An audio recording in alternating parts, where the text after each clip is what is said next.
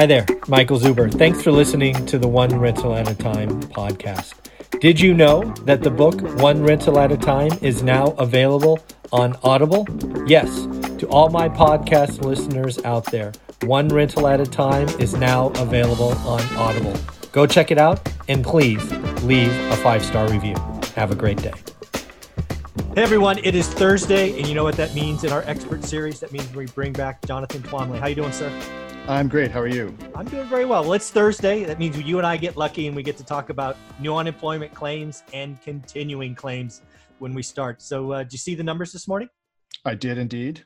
Yeah. yeah what, so, uh, what what'd you think? What was your first reaction? Well, I mean, you know, there in the, in the new normal, it continues to be under nine hundred thousand, which yep. is better, right? It's less.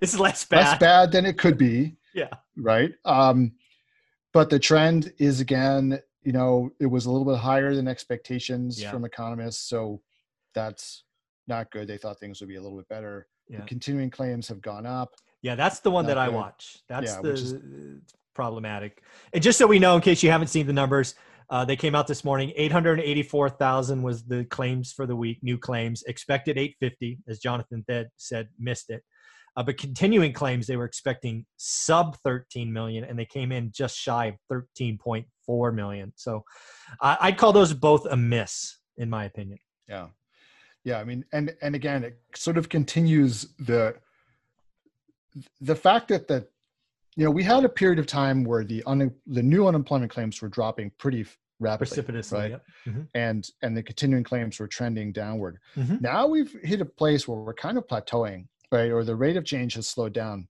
I think and, that's fair. Yeah. Um, and that's you know what you and I have said we expected to see mm-hmm. uh, over time as the the low hanging fruit that comes from just bringing people back to their jobs, like to the restaurants that reopen and stuff yep. like that. That low hanging fruit, uh, you know, you could rapidly decrease the, the numbers by bringing back that. But what now? But you reach a point where you run out of the low hanging fruit mm-hmm. and now it's you know the stuff that's permanently yeah. per, businesses permanently going out of business or you know the the pl- people that as we both expected the corporations that are taking advantage of this situation to not bring people back and make yep. and make them permanently unemployed because they just they're going to go for automation instead or they've just you know we've had a very long period of a robust economy and that usually results in fat accumulating within companies.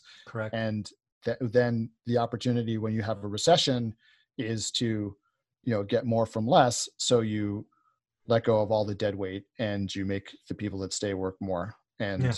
uh, and that's you know how how it works. So uh, i think we're seeing some of that as well. And um, we haven't really reached a point where the unemployment numbers look really good before say we have a second wave in the fall yeah. uh, as as may I, think you know i still think it's pretty likely that it's happening. I, i'm certainly personally assuming that we're going to have a second wave a second round of quarantines and mm-hmm. lockdowns uh, and i'm just preparing for that myself. So um, you know, hopefully I'm wrong. I'd love yeah. to be wrong, but yeah, so um, I. yeah, I think but I fair. but I just think that the reality is when you start bringing kids back to school, start you know, uh, sending people back to back to work, it's just going to result in in more cases. And yeah, you know, we've got you know, I don't know if you're following the Sturgis story, but it seems like yeah, I have the, the Sturgis event could turn into a super spreader event. I think I think it's still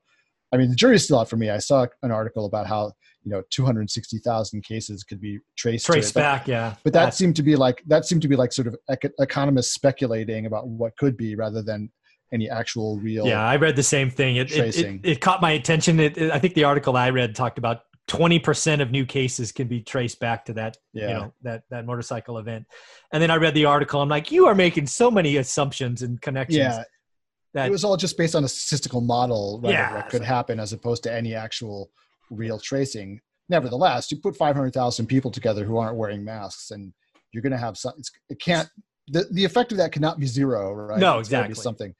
Yeah, uh, just exactly. how big it is, we'll see. But I think, well, I, th- I think that's something we're gonna have to watch because the thing that again, we're this is all happening, right? We, we I think we talked two weeks ago about North Carolina, right? Coming back to to, to classes and suddenly yeah. have to going online. Yeah. Uh, the one thing I like that they're doing in universities is they're keeping the kids there because, unlike Sturgis, people went home. Right. Right. Here they're keeping the kids localized, there. right, in their dorms, right. so they don't infect. You know, it doesn't spread like that. So yeah, we're making you know, better decisions. I think it's interesting. The you know it's it's funny that this is played out this way because over the summer when I was in upstate New York, I was talking to a friend up there about Cornell, mm. and he was telling me that Cornell had actually run some analysis and decided that it that fewer infections would result if they brought the kids all to campus and kept them there mm. than if they didn't and and everybody's sort of making fun of them yeah for like this is this is silly and self-interested and obviously they're just bringing kids to campus to pay and stuff yeah. like that but i think that maybe this is true like if if the kids you know get infected and you keep them there they're not going home and spreading it to more people they're, yeah it stays generally speaking with the healthiest age group yeah. as well right so it's, it's yeah. we got to take the risk of death off the table um, i think yeah, that's a good move i think cornell i mean i get the argument right kind of self-serving but you know now we're in it i think i think yeah pretty pretty pretty astute observation. So good for them. So let's let's switch gears a little bit. Put unemployment, put the health crisis away from us. There's something that has come to my attention. I just think we need to talk about. Right, both of us are investors. What makes you and I different than most is we have both made hard decisions in the past to sell, and more importantly, not only sell but also not buy right there's there are talk tracks out there there and this goes from stocks to bitcoin to gold to oil to re, you know single family home to apartments to all of them some people are out there and they're always saying it's time to buy no matter what the data says and that mindset i believe is toxic i believe it's wrong i believe it hurts people and that's one of the reasons I reached out to you way back in the beginning because that first interview we did where you sold your portfolio, I'm like, that's a guy I can get behind. Uh, and I just think we need to realize, I think people need to hear that it's not always the right time to buy anything, whether it's an apartment, Bitcoin, gold, stocks. Um, are you seeing, do you see it the same way? Yeah, I do. I mean, look, it, it, it's a balancing act because you ha- on the one hand, if you're not in the market, you can't make money, right? Mm. So you can't make money by never buying, sure. right? Uh, and so that's so you have to keep that in mind on the one hand. On the other hand, as you know, as Warren Buffett says, you know, it, making money is hard and losing money is easy. Right? It, it I takes, love that. It takes it takes a long time to make money, but it can be lost very very quickly. And basically, a lifetime of great performance yep. can be wiped out by a single bad deal or a single true. bad performance, yeah. right? Maybe if your portfolio is big enough, you know, one bad deal is not going to kill you, but it's it, if you you really can it's much harder to make money than it is to lose money and so you have to really especially when the market is is tight uh, you have to really be thinking i think more than anything about your downside risk and yes. and and and this is i mean humans in general have a bad time assessing risk they tend to mm. uh, they tend to assign more risk to dramatic events and recent events than True. is necessary. so, for instance, after a big after a plane crash, people are afraid to get on planes, even though statistically there's no mm-hmm. uh, there's no difference in the risk, and it's actually a very low risk activity. Um, but it's but it's spectacular. It's in the news. But like car crashes, which are much more common, uh, people aren't afraid to get into car you know to a car because they're not seeing car crashes on the news, right? right. They're not there's the, the perceived risk is lower. Uh, you know, mm-hmm. terrorist events, whatever, what, you know, your chances of getting involved in a terrorist attack are about the same as getting, you know, eaten by a shark. And people are very afraid of both of those things. Um, even though your chances, you know, like if you're afraid of that, you probably should just never leave your house and walk down the street because getting hit by a car is much is a much higher yeah. risk, right? So, uh, so I think what happens with investments is that people also see they watch the markets and they see the markets going up for a very long time and they that they find it very difficult to perceive of them going down mm-hmm. and and then especially what we have in the last you know 10 years in particular maybe really the last 20 and especially in the last you know six months and you and i've ranted about this mm. is that the government is doing the best job it possibly can mm-hmm. to take risk out of the market you know to support the markets yeah. and the problem with that is that they can do it for a period of time yeah. but at some point the juice just runs out right it just stops working and yeah. then what you have is uh, you know an even worse financial panic because people suddenly realize like wait a minute the government can't support us and now there's nothing they have no more arrows in their quiver and mm-hmm. oh my mm-hmm. goodness uh, now's the time to panic sell and so uh, but you can't predict the timing of these things either. So so the the thing is that people uh, it, it's very easy for people to then get into the mindset of it's always the time to buy because you know if it's good times it's the time to buy. If it's bad times the government's going to come in it's going to step in and make it good times again. Mm-hmm. um, and it makes people complacent. And i think it it leads people to overpaying and it leads people to uh, to to not understanding the risks or just discounting the risks or deciding there there are no risks and yeah. i'm hearing a lot of this in the multifamily sort of scuttlebutt right now where yeah. people are people are have become very complacent because of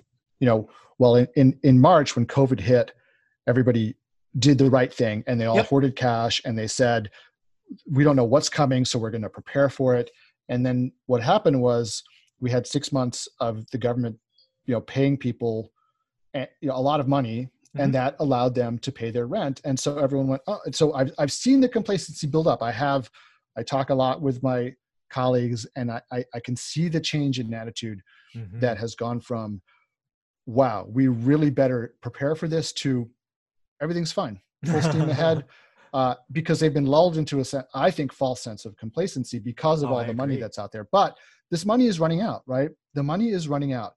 The congress is not doing anything to pump more money into the system right now. The democrats and republicans can't agree. Um, you know the president put together this this extension on his own through executive action, which mm-hmm. is of dubious legality, but nobody's going to challenge it because it kind of benefits everybody. It's in mm-hmm. nobody's interest to challenge it. Yeah. So it's going to happen, but that's also running out, right? Yeah, I actually didn't weeks. realize how sh- how short yeah. that was. It's only four or five weeks. Yeah. Yeah. So that's extended things a little bit.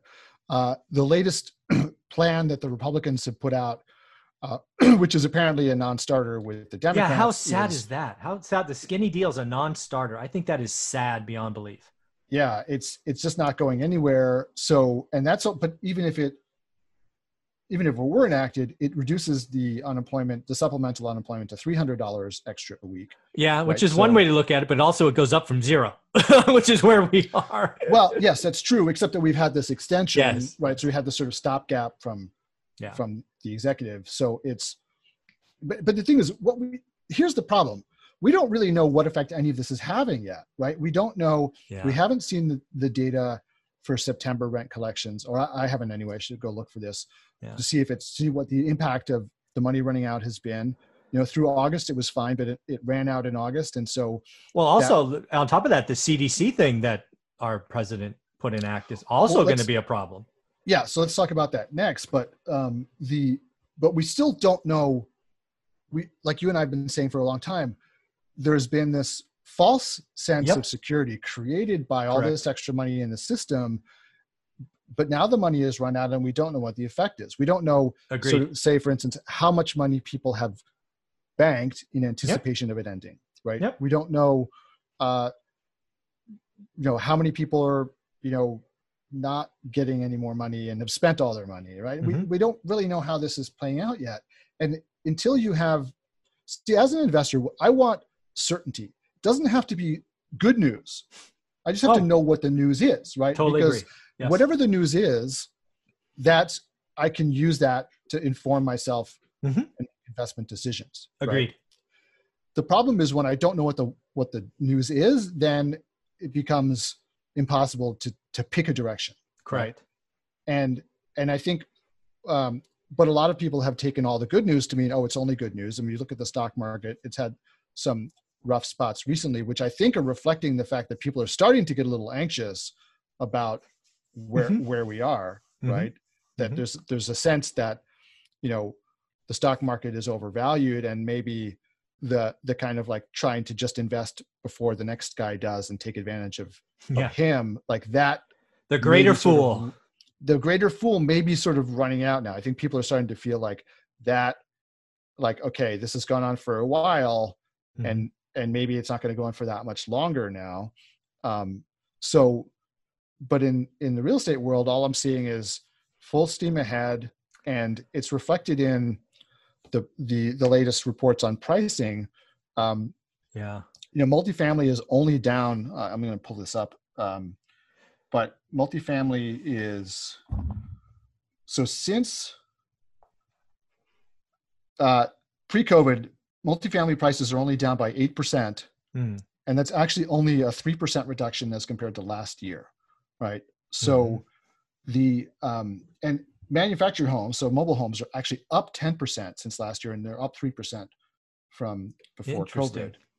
And I, you know, and I think, um, you know, this is really running on the assumption that these assets do well in recessions, which I think is a an oversimplification at best mm-hmm. and dubious at worst, right? Sure. It really depends on who your tenants are and what the local economy is grounded in, right? Yeah. And if you have, if you're investing in uh, C properties, which have more working class tenants, and you're in a very sensitive, you're in a their their jobs are economically sensitive, then you are going to have some big problems yeah. on your property as unemployment uh, goes up and these benefits run out. But I, I think you wanted to say something. No, I think I think you're right. And again, this all started from the fact that it can't always be the right answer to buy. There has to be a time to sell.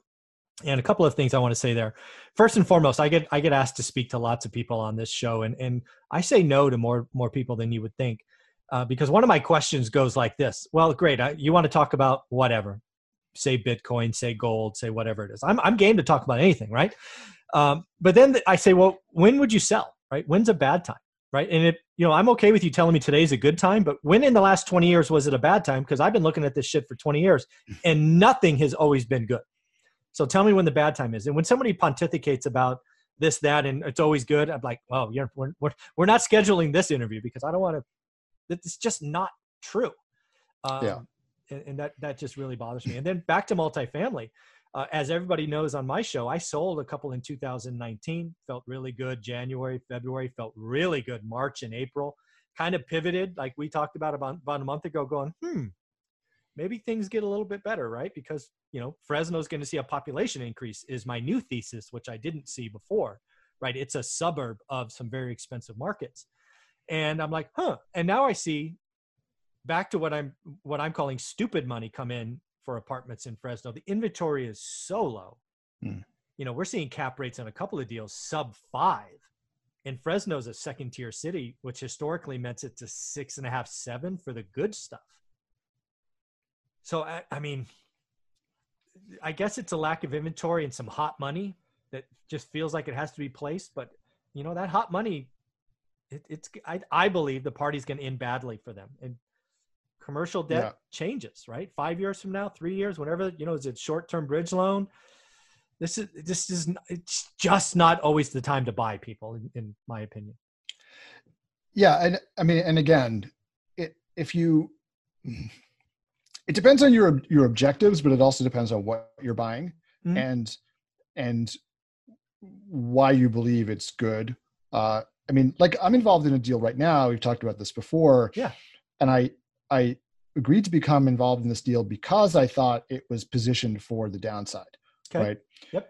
Um, and and that what that means is, you know, it's a place where the the, the COVID has increased the population flows. Right. It's receiving more population because of COVID. Yep. Um, it's kind of like the best asset in the market. So it mean that means the the the the people who live there are more likely Seek to it. be able to work from home. Yep. Right. They're not going to be the first fired, mm-hmm. uh, you know, as things worsen if they worsen. So those things give me comfort that the asset, look, it may not hit the returns that we're hoping for, but it's also, I think, not going to lose anybody money mm-hmm. because that's it, it's positioned to be resilient, right? But right. not everything is positioned to be resilient. Like certain markets are not going to be resilient. Right. Certain assets are not going to be resilient because, uh, you know, because of the way that they're positioned and who they're who their their tenant base is. Mm-hmm. So if you go out and you make blanket blanket statements like multifamily is always good in a recession or C properties are good because they're cheaper. Um, I mean, you and I both have have experience with C properties. No. And even in the best of times, they can be difficult to to operate and, and get your rent out of tenants. So yeah. uh, when you're having uh, hard times, they are not just because they're cheaper doesn't mean that they're better. And I yep. I see the same thing happening. I mean, it's interesting that mobile home parks are receiving so much uh, interest yeah. at the moment because they do have they they tend to have a really you know sort of lower end of the economic scale uh, tenant base, right? Yeah. I, I guess the thing that what I keep on hearing from investors in that space, what what keeps them, uh, you know, allows them to sleep at night, is that since the tenants own those homes and the homes are almost impossible yeah. to move anywhere, fixed, yeah. that they will, you know, come up with the money one way or another. And and the, I guess the pad rents are also not so expensive that it's a huge stretch for them to come up with the money. Yeah. But you know, renting, being able to pay three hundred dollars for to rent a pad is is not the same thing. It's it's it's a far easier thing to do than coming coming up with you know like the C property in your market may still be renting out for eight or nine hundred bucks a month for sure right yeah. and because that may that may be the cheapest rent in in the marketplace but that's that's a lot of money for people to come up with when they're unemployed or when their hours have been cut yep. or whatever the, the case may be uh, so um, or you know one one of the the spouses loses their job uh, so it, you really have to get in, in times like this if you're intent on in, investing in these properties you have to get very granular with who is there and yeah. and wh- where they're employed and how sensitive those employers are to the economy yeah. Uh, and it's it's just not a simple proposition of it's always a good time to buy. Yeah, it's just not. And again, if you're going to come on my channel and you're going to want to talk about this or that, if your answer is always it's a good time to buy, we're going to have a very difficult time scheduling your meeting, which means it's not going to happen. Um, but back to actually, manufacturing home. Go ahead.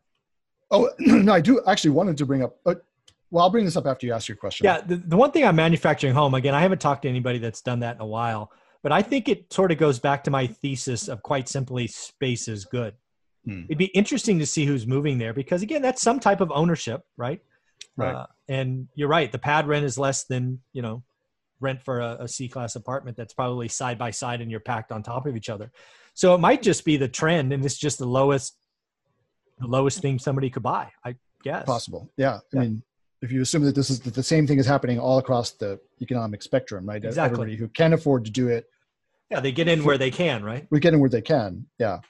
Yeah. So one other thing that I wanted to to bring up, we didn't talk about this in the in the pre-call, but mm-hmm. um, I'm sure you saw this pop up the other in the last couple days that now something like 52% of young Americans now live with their parents. I saw that millennials moving yeah. home. Yeah. Yeah.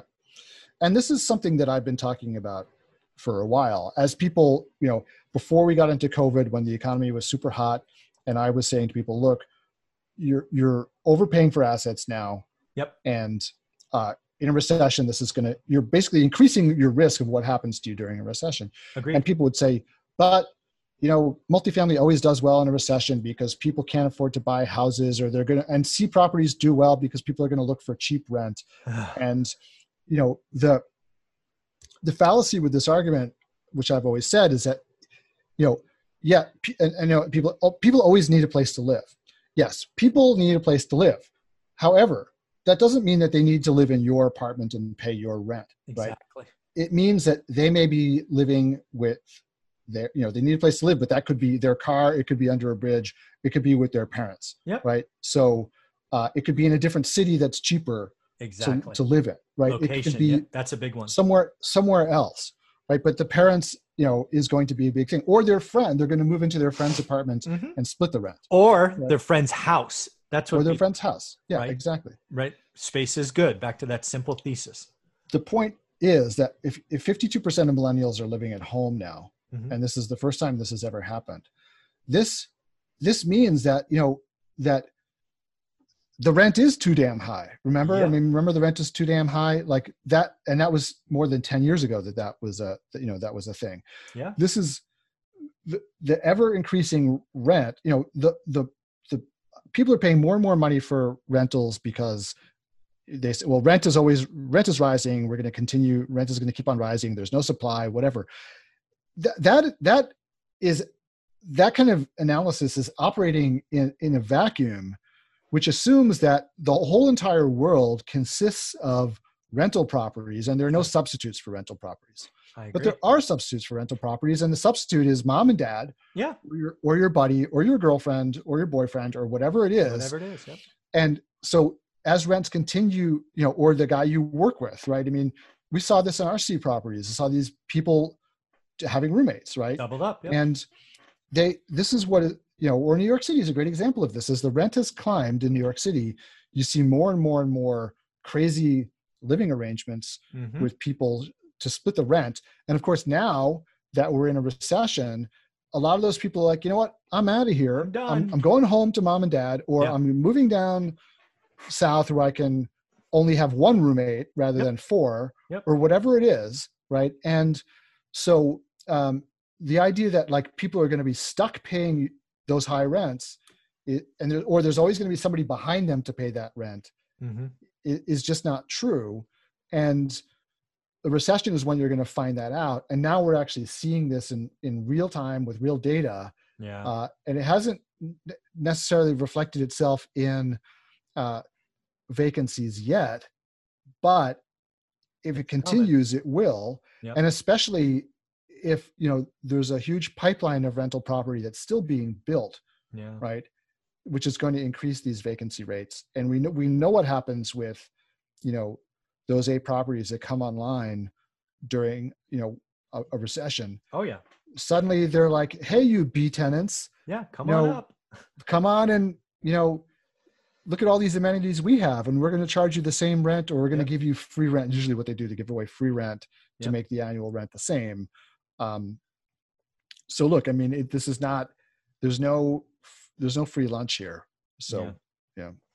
Yeah, really, where I wanted this conversation to be is it's not always time to buy. I see. When, I, I loved your thesis in the beginning is is controlling the downside, right? Uh, back to Warren Buffett's, it's it's hard to make money. It's easy to lose money. When I look at my market, it's the only market I talk about in detail. I think I think the downside risk of multifamily, specifically C class multifamily, is far greater than single family homes today Mm.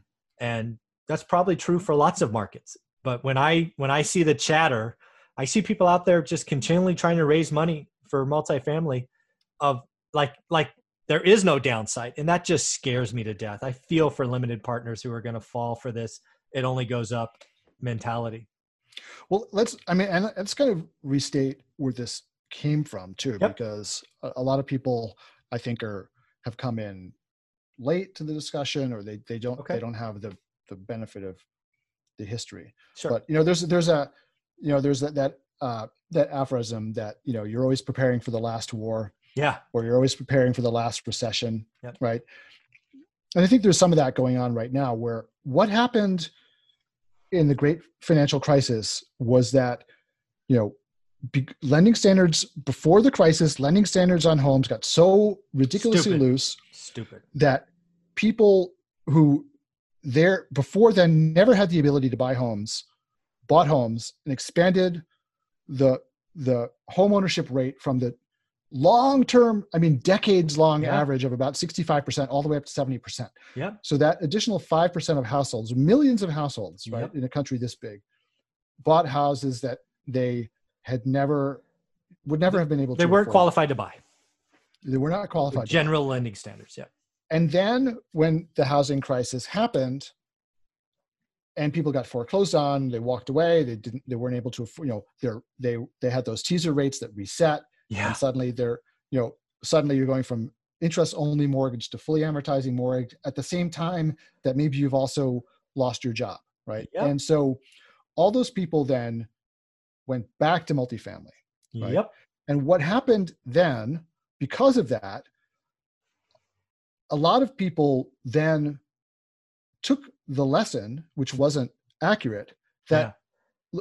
it's a recession, multifamily vacant occupancies have gone up, therefore, multifamily does well in a recession. I know. That was the lesson that that they took from that yeah. experience by only viewing things in that narrow time frame yes. of a couple of years rather than understanding what preceded it and, and what happened after. And the other thing that people have to realize is that the flip side of the homeownership rate increasing to 70% was that vacancies at multifamily properties going into the recession were at pretty much an all-time high, all-time high. on an average yep. basis, right? So uh, what that meant was that if you were buying multifamily before, basically during the housing boom, if you were buying yep. multifamily, even if you were paying, even if the cap rates were compressed because your NOI was lower because vacancy was higher and you were underwriting these deals at a higher vacancy level, you basically got these assets at a bargain. Yeah. The, then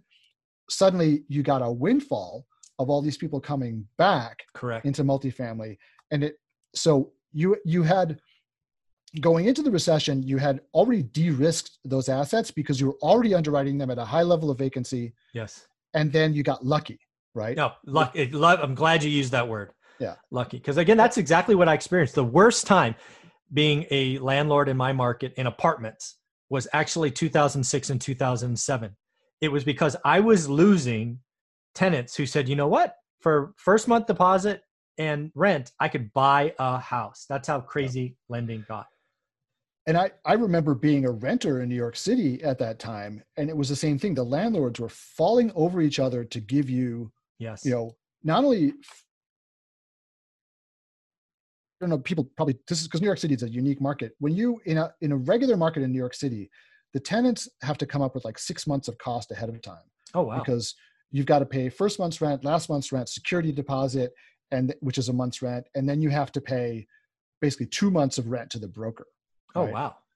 Okay. So you got to come up with a huge amount of money up front. Yep. Right.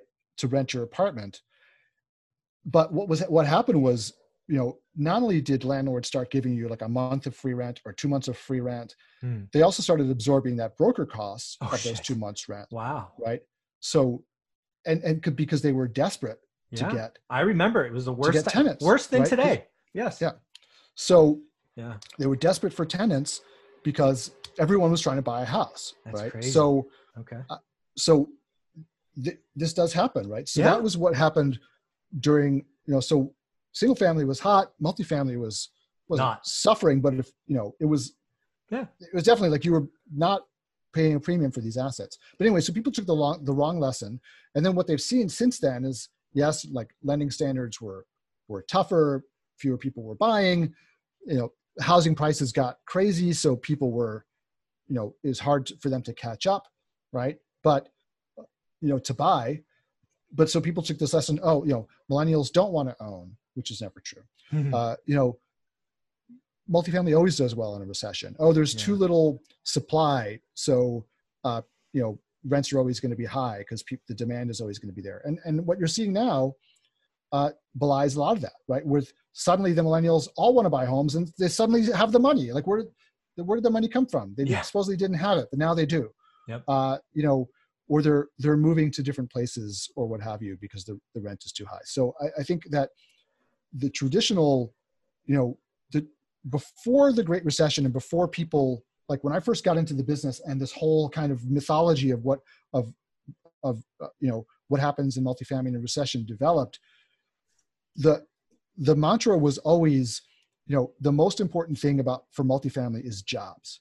Yeah. Jobs, jobs, jobs, jobs, jobs. That's that's what is important for multifamily, and you know that cannot be true at the same time as multifamily does well in a recession because it's cheaper, right? Those things just don't make sense. Yeah. Because people, if people don't have the money to pay rent, they can't pay rent. Yeah, and they're going to go yep. live with mom. They're going to go, uh, you know, move in with their friend, move in with their girlfriend. Um, so, or, and like we're seeing now, people who have the means because of low interest rates are like, hey, I'm going to go buy a house. I want a house. This this is I'm glad we got to this point because I believe multifamily has two things working against it today. You have the most vulnerable going to be doubling up roommates. Right? So that takes a whack. But you also have the most fiscally strong going, shit, I'm going to own instead of rent. Mm-hmm. So the landlord is going to lose the top and the bottom. That's that's why I think multifamily has the greatest downside today because you're losing both sides.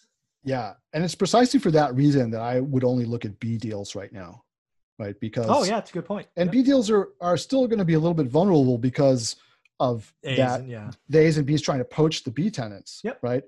Um, but it's still, you know, it's still a better asset class because you have the tenants who are they have more cushion, mm-hmm. right?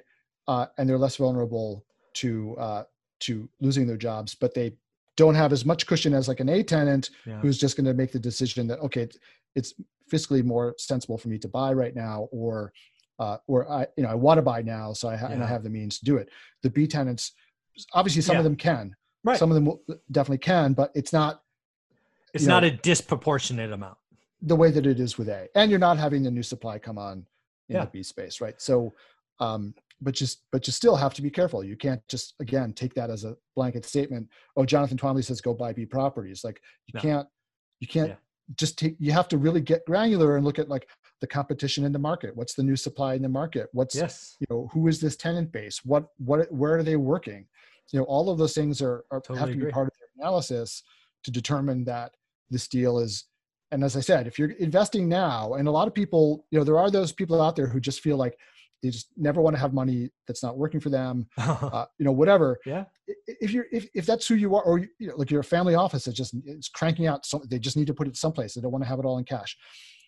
Um, you you have to those people who need to be investing right now there are still opportunities in places to invest, but you really have to be thinking about what is the downside risk. Yes, you know, I agree. And, and just along these lines, what I've seen, what you're seeing with the family office is the, the very sophisticated investors are very, very, very, very interested right now in preferred equity, right?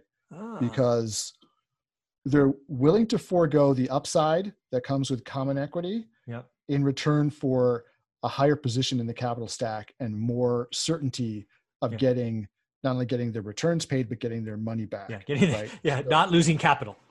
yeah. So they're yeah. willing to forego all or almost all of the upside on a property right. in order to have For that certainty more secure position within the capital stack. And there's a tremendous amount. I mean, the appetite for preferred equity now is enormous for precisely this reason, mm. uh, hmm. because they're they're thinking they on the one hand they've got this money they really need to place it. They can't just have it sitting in cash. But on the other hand they they want it to be more secure. Yep. and uh, and the preferred equity tends to pay a higher coupon to That's compensate for, for that the lack of upside. Yep. yep. so all these things you know are are, are making the, the, those family offices just really really interested in preferred equity at the moment. That's interesting. That actually tells me a lot. Oh, right? Yeah. I, I, the, the smart money or whatever you want to call it. Yeah i mean that doesn't paint a rosy picture. I mean, if you really look at what they're they're trading off, they they don't see a bright future. They wouldn't be giving that up if they were yeah. all rosy. Yeah, exactly. They're preparing for the downside. That's also why private money lending is also so interesting to them too, because they're secure, they're secured yep. with the asset first, and yep. they they they're they're in first position, and they they know that they can you know probably their the greatest extent of their downside loss is like about a 20% haircut yeah, you know yeah. if things if things totally you know, decline and they have to and then they have to foreclose on the asset. You know they're not losing everything right? right. they're losing they're not wiped out like the equity is. Yep. So they're they're and they're willing to take that risk uh of interesting. uh, of that that haircut. Yeah Man, this is always fun. I always look forward to our Thursday conversations. Uh, any closing comments? Uh, do you want to talk about your new course that you just released? I saw it's, it's Actually, out. I think. Before we talk about that, no, sure. Uh, it's not quite out yet. It's all. Oh. It's coming. But the we, we, didn't talk about the eviction moratorium. Oh, let's talk about that. Yes, sorry. Yeah. CDC. Yep.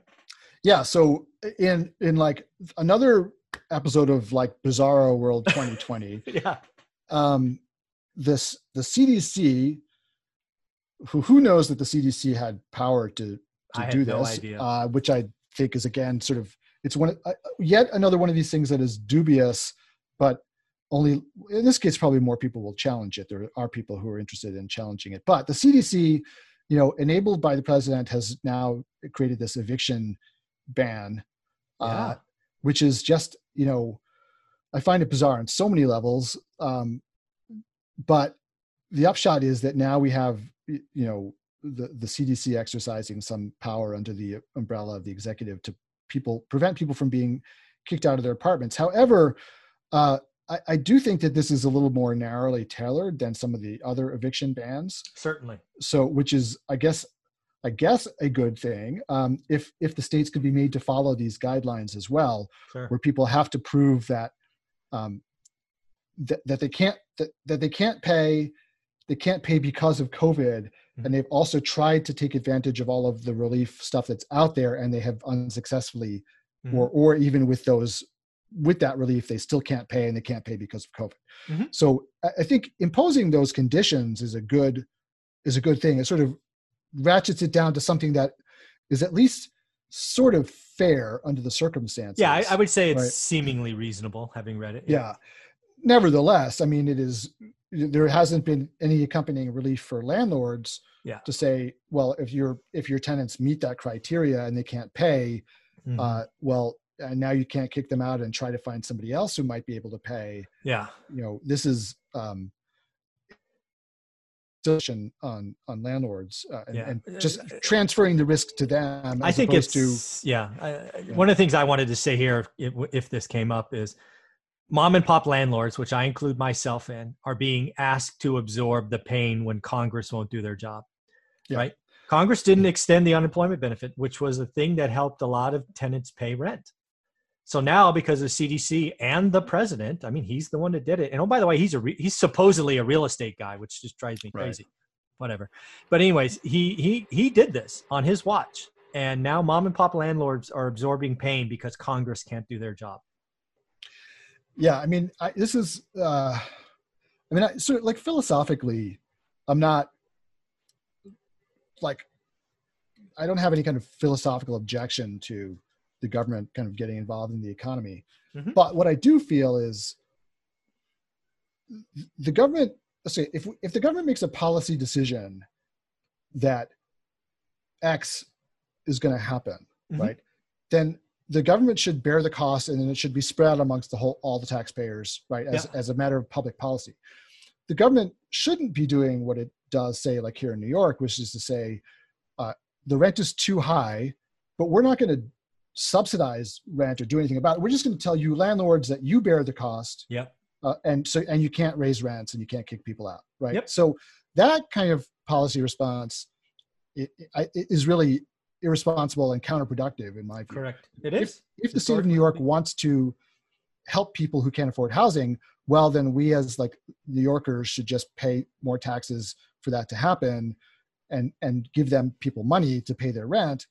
That's fine. I don't really have any great objection to that personally. But I but I do but I think it's and other people obviously differ with that, mm-hmm. right? Sure. But but but what I find objectionable is the state of New York saying, okay, we have this problem with affordability. So hey, you landlords, you're going to bear the, the brunt of this. Yeah, me uh, too. because we can force you to, and we're not going to help you, uh, and we're just going to shift the whole burden onto you. Like that. That just strikes me as being unfair. Oh yeah, it's unfair. What what they did with it. So the CDC thing, and you know, compared to other moratoriums that I've read about, and again, I'm in California, so we've had them since freaking March.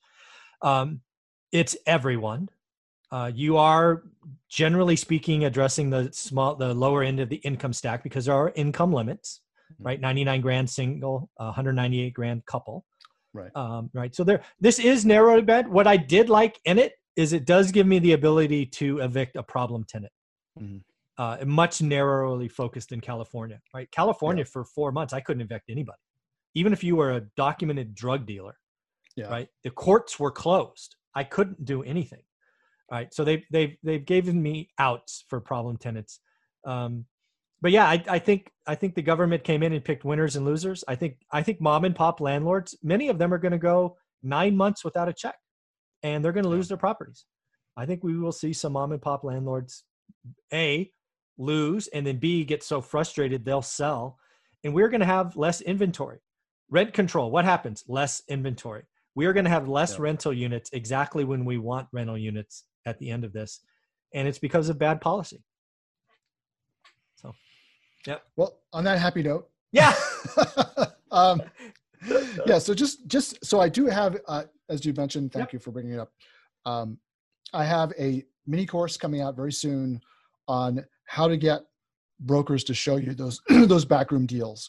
I love uh, the title, yeah. backroom deals. That's that's sexy. That's, Good job. That's what you want. I mean, you want the backroom deals. Yeah. Because those are the those are the best deals, and they're they're hard to get when you're new, but not impossible. And I have a methodology that that works.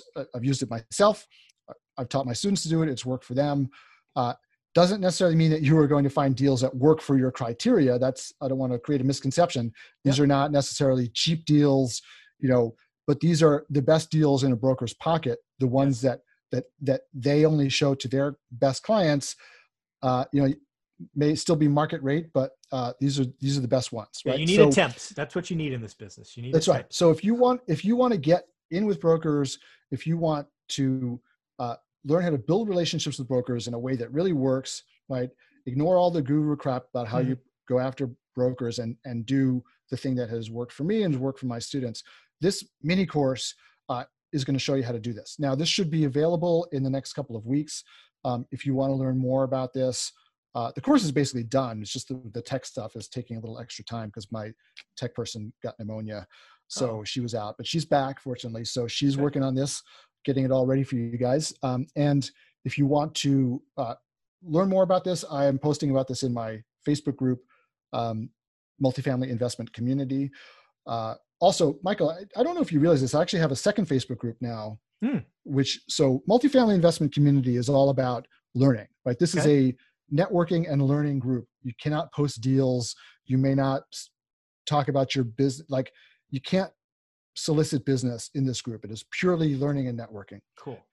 But lots of people wanted to be able to, to do that, to post deals, to be able to promote their business. So right. I created a second group. It's a sister group called Multifamily Dealmakers Community. I did not know that. Okay. Where you are allowed within, you still have to follow the rules, but you are allowed to go and post deals, promote your business, uh, and, and what have you. So uh, either, both of those groups, um, you'll be learning about this program when it's ready to go. Um, awesome. But I encourage you to to uh, to join both. Very cool, Jonathan. I will look up that second group. Thank you for that information. You have a great week and uh, take care. You too. Thanks, Thanks again.